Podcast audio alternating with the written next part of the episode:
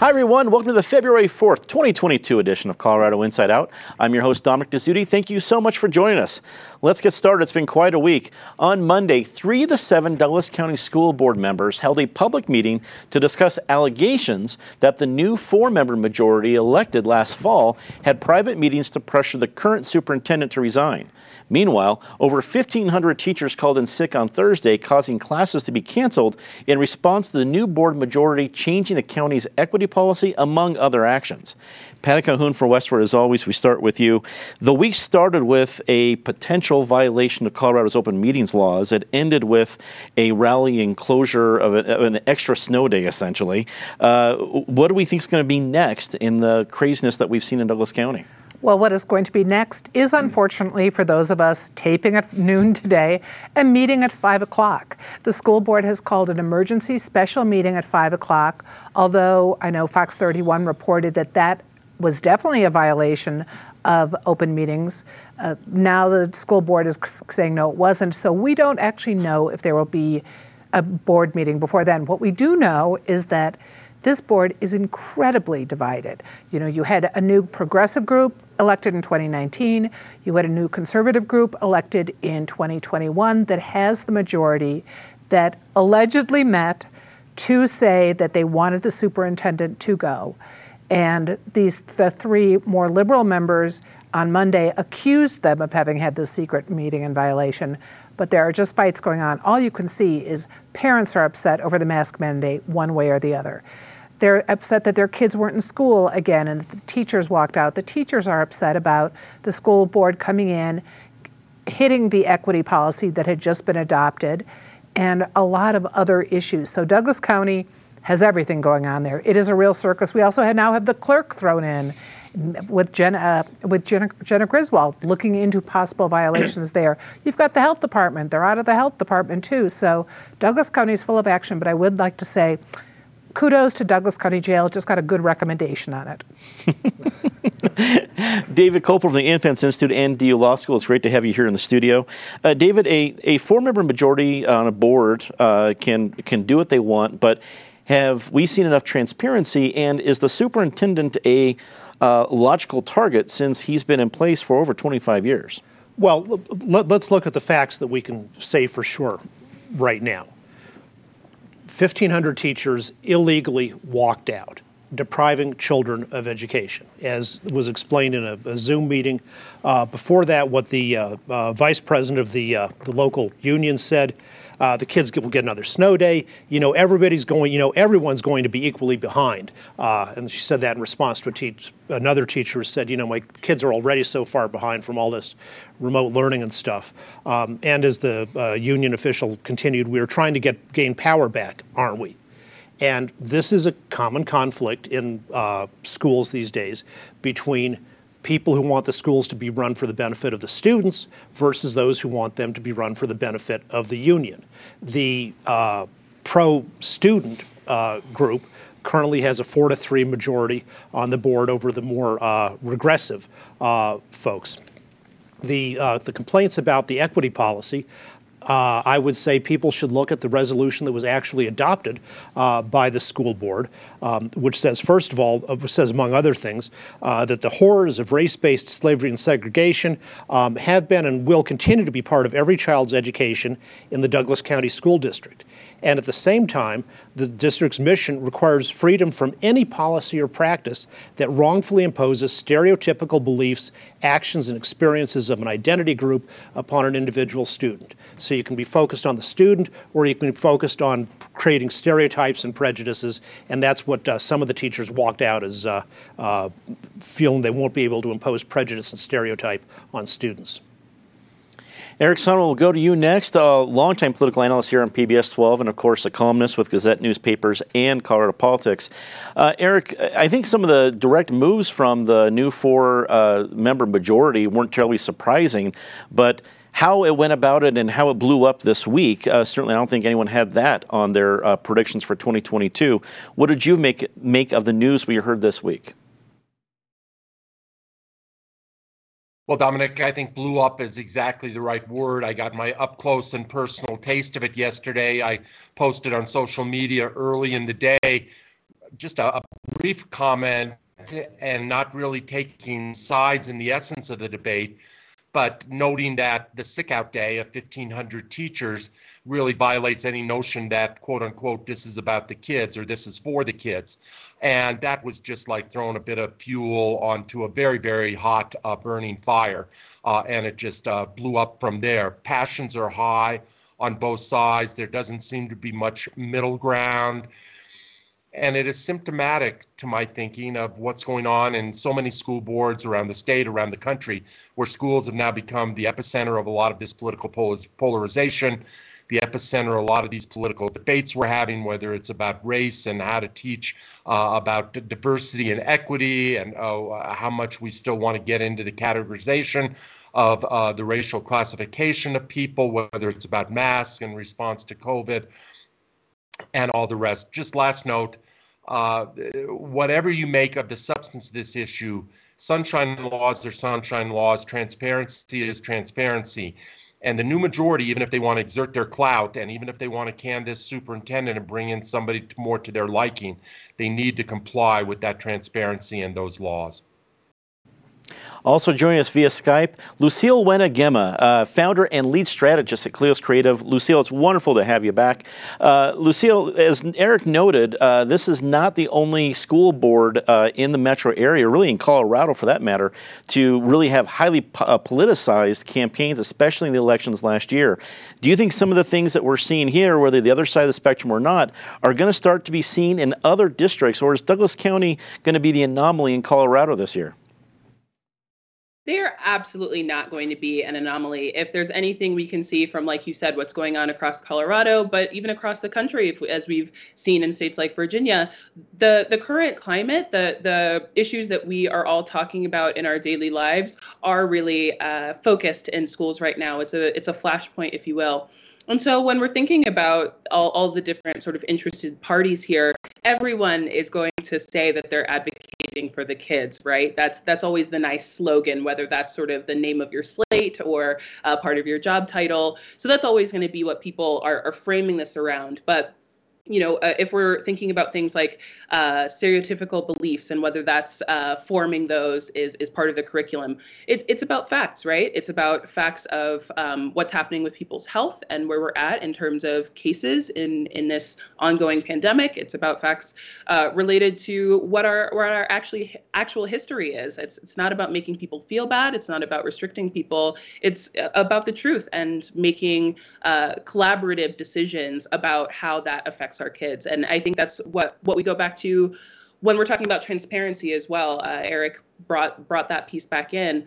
How are we making collaborative decisions that are actually best for the children in these districts if we're not looking at the facts and and going from there rather than whether or not people feel guilty about a set of facts that's per, that's put forward against them or whether or not it's uncomfortable to necessarily um, you know wear a mask depending on where you are. Um, you know things are changing. Nothing is is the same every day. So as cases are different as uh, we continue to uh, get further into the school year we should have that transparency so that we can make real decisions about what needs to happen and not just be in our feelings about them.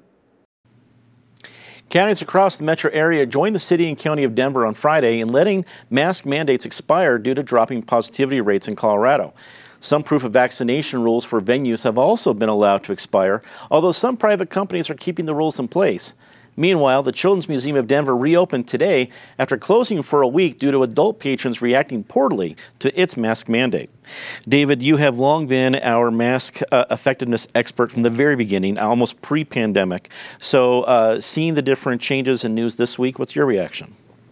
Uh, usually, when, when constitutional rights aren't involved, the, the best approach is for the smallest groups uh, to make their decisions. So, for example, in the Denver, there's no mask rules for businesses anymore, but this station still has people wearing masks.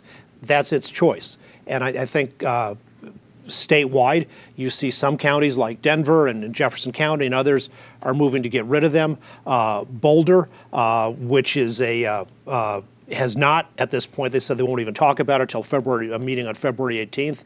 And you know, Boulder, the, the city, is a place that is uh, so health conscious that it won't even allow an actor to smoke a cigarette on on stage. But uh, again, you, you reduce uh, polarization when you uh, allow for more, more choice. I think the, the best approach is being taken um, for schools uh, by, for example, by School District 51 in Grand Junction, which says uh, has adopted a free to choose policy. Um, some kids want to wear masks and their families do, and others don't. Uh, we know for sure that masking is very harmful to language development and the two spheres of the brain learning how to communicate with each other uh, for small children. So um, I, I think the first thing we should get rid of is mask mandates for small children in schools. Eric, it seems a lot of communities are anxious to let uh, mask mandates go. It wasn't as if there was a big push, uh, except as David noted, a, a, couple different communities, but by and large, the Denver metro area um, embraced the idea of dropping it quickly. Uh, do you feel that the positivity rates have come down uh, enough? Has it been fast enough? Is it were people jumping the gun? Well, I'm not a doctor. Uh, used to be a spin doctor, but that's a little different than being a, a doctor. So I'm not really going to pine Dominic a lot on positivity rates. Uh, let me just start off by first saying shame on some of the patrons at the Children's Museum a couple weeks ago who acted with just bad manners, for lack of a better word, and uh, berated people who were working there and just enforcing the rules of the museum. I mean, we can all do better than that uh, in terms of releasing or relaxing the, the mask rules, it's my observation that compliance has you know been way down enforcement has been way down. So over the last couple of weeks in a lot of locales these rules have become uh, decreasingly meaningful. Anyway i think both sides i hate to regard this as sides but both those who have taken these rules and mandates very seriously, and those who have sloughed it off and been anti-maskers are going to have to adapt to a new reality here. I think I have a column coming on the topic, but uh, for those who've been sloughing it off, yeah, you know, just because this particular variant and this particular wave is gone does not mean the virus is done with us, and there will be other variants and other waves in the future. For those who have been very extreme on the caution and even in some cases on the fear, uh, they need to also be able to relax because that is not a permanent condition in which one can live. So this is a new time, but it is just a new episode. It is not the end of the story. Lucille, it seemed that Denver was a trendsetter here when they announced that they were going to let uh, that it was going to let the mask mandates expire. You saw other metro counties uh, follow suit. Uh, do you think that's true that Denver's setting the trends? Absolutely. And I think the thing that we really need to come back to here is that we are an interconnected community. People aren't just staying in their same neighborhoods. You know, a lot of folks across the metro area are traveling half an hour, an hour or more to get to their jobs, to pick their kids up from from schools if they're out of district, all of these pieces. And so we are interconnected communities and that is really what we're looking at when we're thinking about how to translate uh, what's coming from doctors and researchers into what we actually implement through epidemiology and through policy, right? And so, as Eric pointed out, none of this is static. We are not in the same place today as we were six months ago, as we were almost two years ago now. So, I think we all have to be a little bit more flexible and listen to the folks who are looking at this data every single day.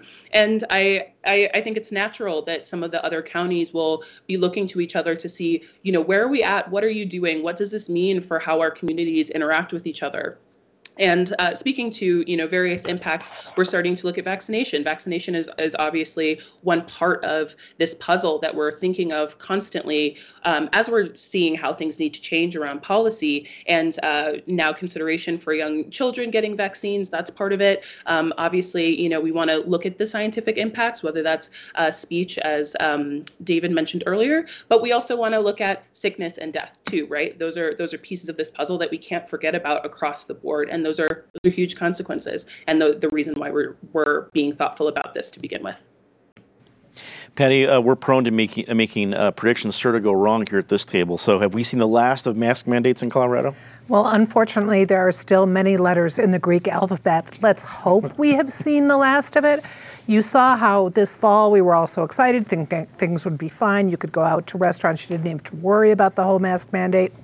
And now restaurants are really suffering. And you think about businesses that have had a tough time, it's pretty easy to know. You're going in a grocery store, you're not going to be eating and drinking unless you're doing so illegally. Keep your mask on. And that's been, I've seen people have been usually civil, usually observant over the last two months since this has been extended. Restaurants, it's still tougher because it is impossible to eat or drink with your mask on. And I think some of those will continue the rules, the vaccination rules. Maybe some businesses will keep their rules about masks if they're comfortable. But I think we're coming through, people are ready for some changes. What I would like to see is a change that keeps conversation civil, people well behaved. If they want to have an argument over masks, talk about Aaron Rodgers. Let's focus on, on him and not on the well behaved people of Metro Denver. here, here. After a weekend that included more shootings and violent crime in Denver, Mayor Michael Hancock announced a new crime prevention and reduction action plan on Thursday. Within the plan, Union Station, along with four other hotspots, have been targeted for increased policing. Other focus areas include youth violence, releasing of previous offenders, illegal guns, and availability of cheap drugs like meth and fentanyl. Eric, we start with you on this one. It really seems like crime has become the issue of 2022. Uh, what's your take on the headlines we saw this week? Well, I think you're exactly right, Dominic. Uh, crime is becoming a dominant issue. Politicians on both sides of the divide are trying to get on the right side of it or trying to be proactive about it who knows how much difference politicians can actually make. Uh, I'm up here 75 miles away from Denver in, in the mountains at the moment, but uh, you know the headlines from Denver last weekend did not escape me. I think there were six separate shootings around the metro area, resulting in four deaths. Uh, things have definitely changed. Violent crime, not just in Denver, but in urban areas across the country, is spiking.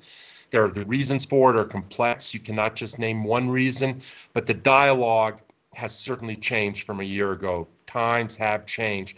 No one is now talking about very publicly about defunding the police uh, and and other such slogans. Even those communities that were having that discussion a year ago are now taking a different attitude. Policy does matter, whether it's bail policy, uh, whether it is um, sentencing reforms, uh, particularly around opioids and, and their use, policy does matter, and it has contributed to this spike. Lucille, Mayor Hancock said that we cannot police our way out of this problem, but it kind of looks like increased policing is the solution, at least for these hotspots that the action plan presents. Uh, what do you think of the new uh, action plan? You know what I think is that we should also be looking at some of some of the data, right? Uh, when we're talking about spikes, we're talking about coming from a period where where a lot of us, those of us who could, those of us who uh, were mandated to based on policy, were at home. We saw record lows when it comes to crime. Now that we're out, now that we're about, and now that folks are feeling the impacts of the pandemic, we have a, a new set of challenges and a new environment that people are working in, and a new environment that crime is is operating in. So I don't think that we necessarily necessarily can even compare the moment that we're in to the moment that we uh, might have been in, you know, two years ago. So I think that's definitely something that we need to keep in mind here. And then as we're thinking about the plan, I do really enjoy that it's multi or appreciate that it's multifaceted. We can't uh, have a one size fits all, assuming that every single person that interacts um, with a criminal justice system is going to um, have the same capacity, have the same resources, have the same impact uh, negatively on the community. So I like that it, I appreciate that it is multifaceted. Um, you know, looking to Denver and seeing uh, programs like the harm reduction program that uh, was really spearheaded here and has had lots of really great uh, feedback and impact. I think that is really where we need to focus, not so much on the fear, but on the uh, sort of new things that we can do so that we're treating people ethically, we're making people feel safe, but also that we're not pushing folks out um, in this sort of, you know, re- revival of a, of a war on crime here. Uh, we still have to behave as a society in a humane way. And the way that we do that is not by a one size fits all uh, sort of fear based crime approach. Uh, Patty, is this a hotspot issue or is this a citywide issue? It is both.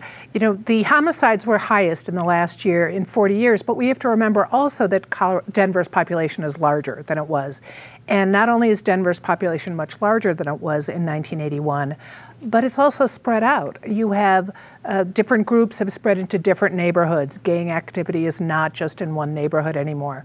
So some of the violence has spread out we still, if you look at the hotspots that were announced last year, because the city focused on five hotspots last year, they were down. Four out of the five crimes were down drastically.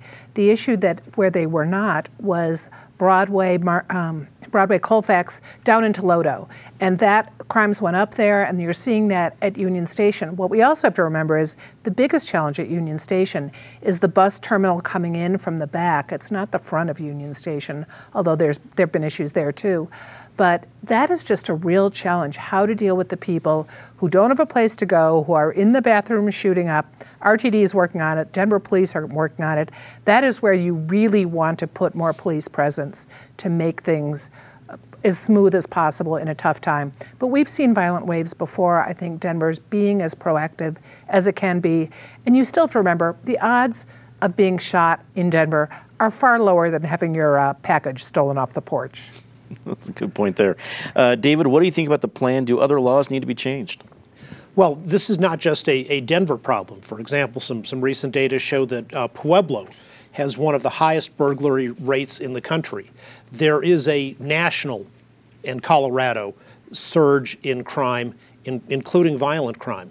One uh, uh, Denver store uh, with a downtown outlet and, and one on Federal Boulevard is imposing a 1% crime spike fee uh, to account for all their, their losses.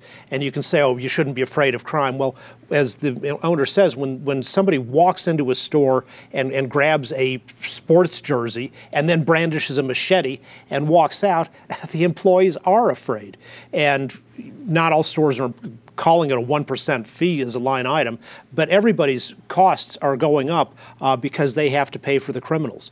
The Denver Gazette did an outstanding and deep investigative article on this, and 46% of the homicides in Denver last year were perpetrated by people who were already under some kind of, supposed to be under some kind of supervision, like parole or probation or community corrections. And as the uh, report details, Denver's uh, probation system is a complete mess. It's understaffed, uh, it's undertrained. The a lot of people aren't performing adequately. So maybe if, if, you don't want to say hire more police officers, the mayor ought to put some more budget into improving the uh, probation department.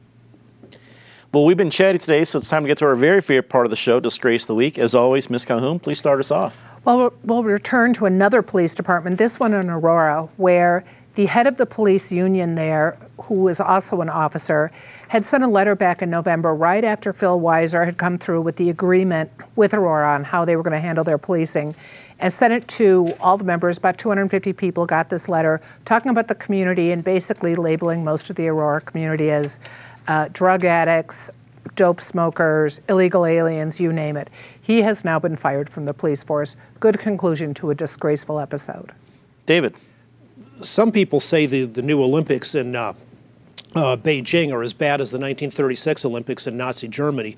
But that, that's really unfair because when the 1936 Olympics took place, Hitler was persecuting Jews and had a totalitarian regime. But his genocide didn't start until five years later in 1941. In contrast, the regime in China is actively perpetrating genocide, and the International Olympic Committee is going along with it just fine. Eric, we go to you for your disgrace of the week largely agree with what David just said. But here in Colorado, uh, Republican U.S. Senate candidate Gino Campana has sort of jumped the shark here. Had an interesting announcement yesterday that he had brought Kellyanne Conway aboard his campaign as an advisor. So I'm going to be curious what that campaign's now approach is going to be to quote unquote alternate facts. Lucille, we go to you for your disgrace of the week. Uh, my disgrace of the week is uh, our our lack of communi- communal support for um, both teachers and students. Uh, we've had, uh, I believe, even Dominic mentioned that so many parents uh, across the state are having to uh, make plans for childcare because we are not able to cover our needs both in the classroom and outside of the classroom. And but also teachers are having to use their own um, unpaid sick leave due to various choices that folks are making, both at the personal, at the district, and uh, sometimes even at the state level around how we're getting through the pandemic. It's not over. We need to continue to lean in on this stuff. And if we don't, people really will suffer. And sometimes that actually will be the kids. Time to see something nice about somebody rather quickly. Patty? Pueblo's Leroy Gar- uh, Garcia, who is leaving the State House after a great job as Senate President, going to the Pentagon to also continue service in another way. David. Colorado State University for going above and beyond in its student services. As a new poster there says, if you or someone you know are affected by a free speech event on campus, here are some resources. And there are 17 different resources they can call for people who want to complain that they've been affected for free speech. And there's also a special phone number for professors who believe they've been affected by free speech. Eric, we go to you for your Say Something Nice. I know you, Dominic, are getting ready to pay tribute to a, a, a prominent Coloradan who uh, passed away this week. Let me mention one different name Ed Benton, a long-time civic leader in Denver, prominent attorney, came up from nothing, came up from bootstraps, humanitarian, just a wonderful individual, former Denver school board member, passed away in his 90s earlier this week. And Lucille, we go to you for your Say Something Nice. Uh, my something nice is going to be uh, really personal today. I'm very excited to be on this panel with this, with these lovely folks, and I'm excited for local television writ large to really be coming back um, and finding new ways to to dig in here as we're all adapting to where we're at in this uh, in this time. Well, Lucille, I will second that. Here's the local television. Thanks for joining us in the panel and everyone that's been able to join us here. As uh, uh, my friend Eric mentioned, uh, you may have heard last weekend about uh, Les Shapiro uh, passing away. He was a big friend of PBS 12. In fact, he was the producer and host of our very our one and only sports talk show, Sports Zone. We did in the early aughts uh, in 2004. Did it for a couple of years, but he was a friend of the station in many ways. He was a volunteer on many of our sports auctions. He was great to work with. I got the chance to work with him as a, as a co-producer of the program with all the different crew for that show, and uh, just a consummate pro. You saw all the different accolades that came in over the weekend for a guy who made an impact, whether it was TV or radio or anything else. Uh, it was really amazing. Uh, he will certainly be missed. And that is all the time we have for this episode of Colorado Inside Out. For everybody here at PBS 12, I'm Dominic Dezzutti. Thank you all so much for watching. Good night. Thank you.